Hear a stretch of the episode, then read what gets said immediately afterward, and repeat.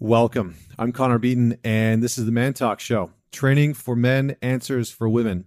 Now, today's show, we are going to talk a little bit about what blocks a man from getting his needs met. Now, there's a very, uh, maybe some of you know of it, maybe some of you have heard of it, but there is something called a covert contract. And this is from No More Mr. Nice Guy, Dr. Robert Glover. Uh, incredible book, talks a lot about nice guy syndrome and how to break free from it. But I want to talk about covert contracts because whether you are a recovering nice guy or you view yourself as a nice guy or you don't at all, what I have noticed is that a lot of men will use covert contracts to try and get their needs met. Now, in a, a, recent group that I was facilitating online, one of the guys said, Why is that? Like, why is it that so many of us resort to using covert contracts? The reality is, is that many young men are not taught to ask for what they want, contrary to popular belief. All right. a lot of young guys are not taught to ask for what they actually want, desire, are wanting within a relationship, are craving from a friendship, are wanting from life, or wanting from work. Many, many, many, many guys are taught that they are that they are performance based objects. And what that means is that a lot of young boys get validation for their performance. So, what they very quickly learn is I can take care of other people's needs. I can make mom or dad happy or whoever the, the caretakers are, so long as I am performing, so long as I'm doing what they expect of me. So, that might mean that I get really good grades academically and then I receive love. Uh, maybe that means that I do really well in sports and then I get validation or like a little prize. And so, for a lot of men, what they discover when they look back at their childhood is that love was often performance based. And this can this can be the same with women. So, ladies, like you, you're probably not exempt from this. But for a lot of guys, love was performance based as a kid. When you performed properly, you got love, you got affection, you got attention.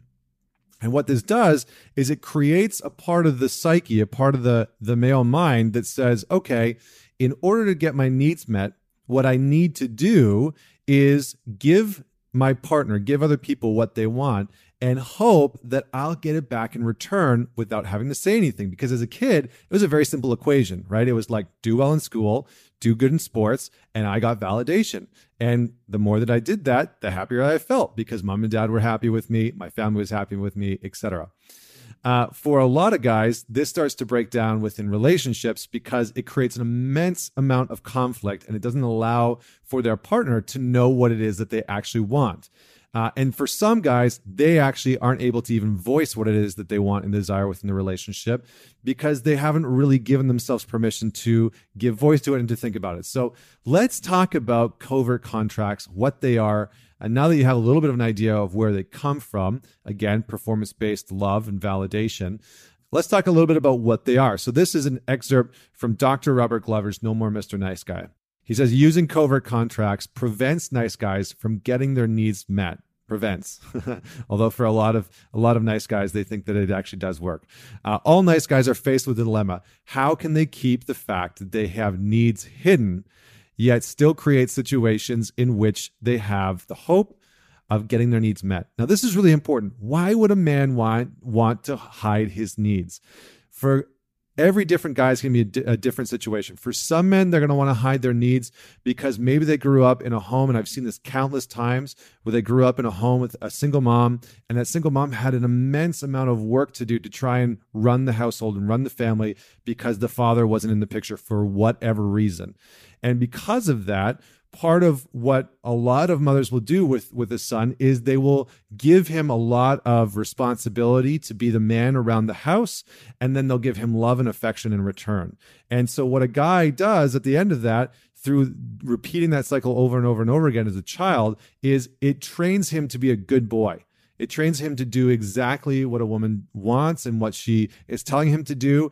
And his own voice, his own needs, desires, wants within the household becomes secondary. And so, for a lot of men that have grown up in households where they only had uh, the mom around, they didn't really have a father figure, or the father figure was there but wasn't really quite active, it's very common for them to, to have these covert contracts because they didn't learn necessarily how to make their needs known or, or met.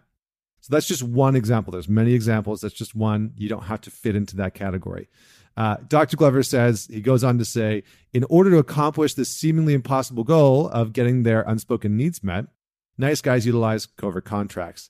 These unconscious, unspoken agreements are the primary way that nice guys interact with the world around them. Almost everything a nice guy does is, in some way, shape, or form, a manifestation of a covert contract. The covert contract sounds simply like, I will do blank, fill in the blank for you so that you do this blank for me. And neither of us will acknowledge or be aware that this contract exists. Uh, and he goes on to say this is the final little piece. As a result of the conditioning they have received from their family and society, nice guys believe if they are good, then they should be loved, get their needs met, and have a problem free life. In reality, the primary paradigm of the nice guy syndrome is nothing more than a giant covert contract with life. So I just want to emphasize one big thing problem free life. Okay. This is one of the cornerstones of why a lot of men use covert contracts.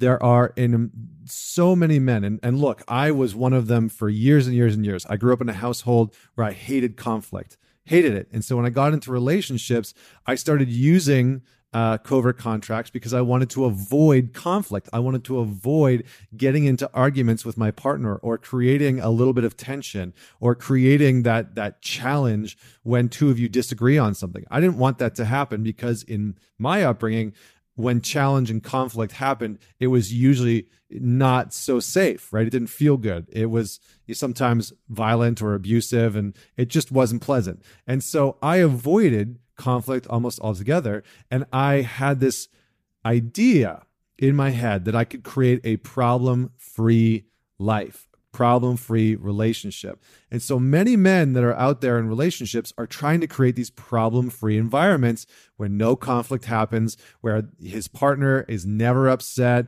where she's never pissed off at him, where she's never let down. And when she is, he is devastated by it.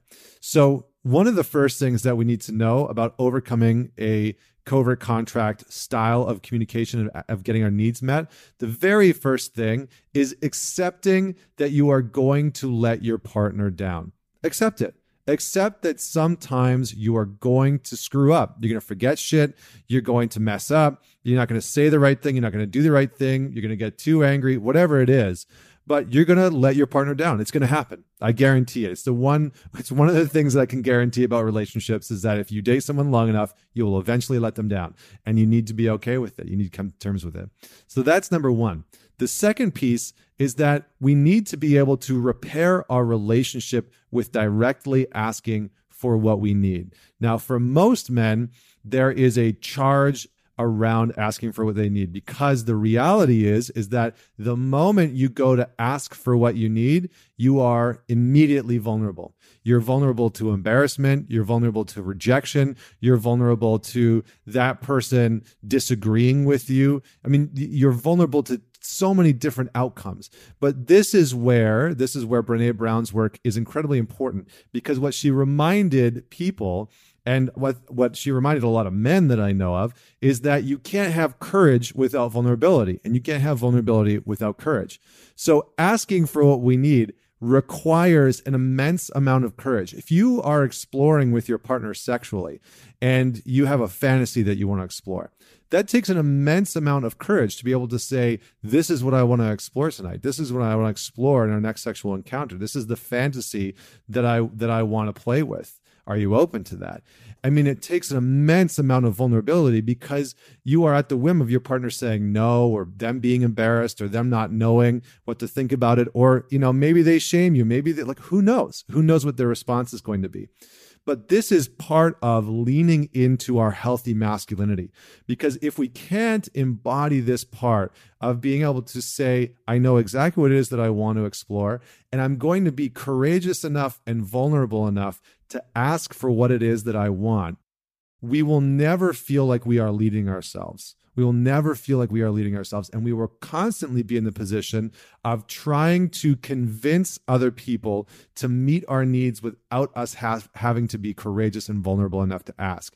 And this is why so, so, so many men feel defeated in life because they aren't actually asking life their partner, their family, their friends, their colleagues, their coworkers, or themselves. They're not actually asking for what they really, really want and desire. And they are constantly in a space of trying to get their needs met without having to be brave enough and vulnerable enough to go out and ask. So, outside of uh, outside of these two parts, there's a third piece that I want you to know about. And the third piece is we have to let go of caretaking a little bit. A lot of nice guys, a lot of men that use covert contracts will use and, and leverage caretaking as a means of trying to get their needs met. So what I mean by that is they'll go the extra mile around the home or with their with their partner, with the flowers and you know uh, cards and notes and whatever else, and they'll they'll do all of these things to try and caretake their partner's needs. And in the beginning, in the beginning of the relationship, it works really, really well. The partner's like, "Oh, this is amazing. He's just incredible. He's like the perfect guy." Yada yada yada. And slowly over time, he will stop doing those things. He'll stop sort of overly caretaking for her. And because this, what will happen is the more he caretakes her over time, the more his resentment builds up because he's not asking for what he needs. And eventually it leads to endless amounts of clashing because he'll start to become resentful and passive aggressive and contemptuous and anxious and all of these parts will start to come out maybe he'll start to stonewall and it'll start to come out because he's not actually asking for what he needs in the relationship. And he'll start projecting onto his partner saying, This is your fault. You don't get it. You don't know what I need. You're not f- fulfilling me. You're not what I want, et cetera, et cetera, et cetera. And it comes back to him being able to ask. So we need to shift away from caretaking with expectations. It doesn't mean that you have to end caretaking. You can still support your partner. You can still go above and beyond, but you have to let go of the expectations that they're going to do something in return. And if you do want something in return for taking out the garbage or cooking dinner or rubbing her back or her neck, then you need to make that expectation clear because they might not agree to it. right? They might say no, in which case you get to decide whether or not you want to caretake and continue on that path or if you're going to let, let that go.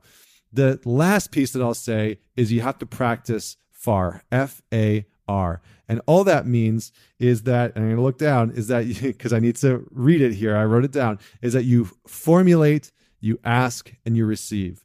This is the process of of healthy asking and healthy receiving and getting your needs met. You formulate exactly what it is that you are wanting or desiring or craving and you ask for it and you create the space to receive. Now there are parts within each of those, I understand, but practicing formulating, asking, and receiving is incredibly important. Formulating what it is that you want to experience, what you want to explore, what your needs are within communication, physical intimacy, sexual intimacy, emotional intimacy, all those different parts, being able to ask for it courageously uh, and and bravely, and then being able to receive it. Each of these parts, different guys are going to have different challenges with. For some men, just finding clarity on what it is they want to ask for is going to be the like you know like their life's work. You know, it's going to be like constantly having to formulate what it is that they want. For other guys, it's going to always be this anxiety or struggle to really be able to ask for what they need. And for other men, it's more about being able to receive because the receive causes us to move into a more feminine space where we have to receive from our partner, share gratitude, share appreciation, and override the story that they're not willing to take care of us, that they're not willing to take care of our needs and our wants and our desires. So, thank you so much for tuning in with me today about covert contracts. If you have any comments or questions, pop them below. I would love to hear. Um, if you're listening to this on the podcast, then head on over to Instagram and fire me off a message at ManTalks. And until next week, this is Connor Beaton signing off.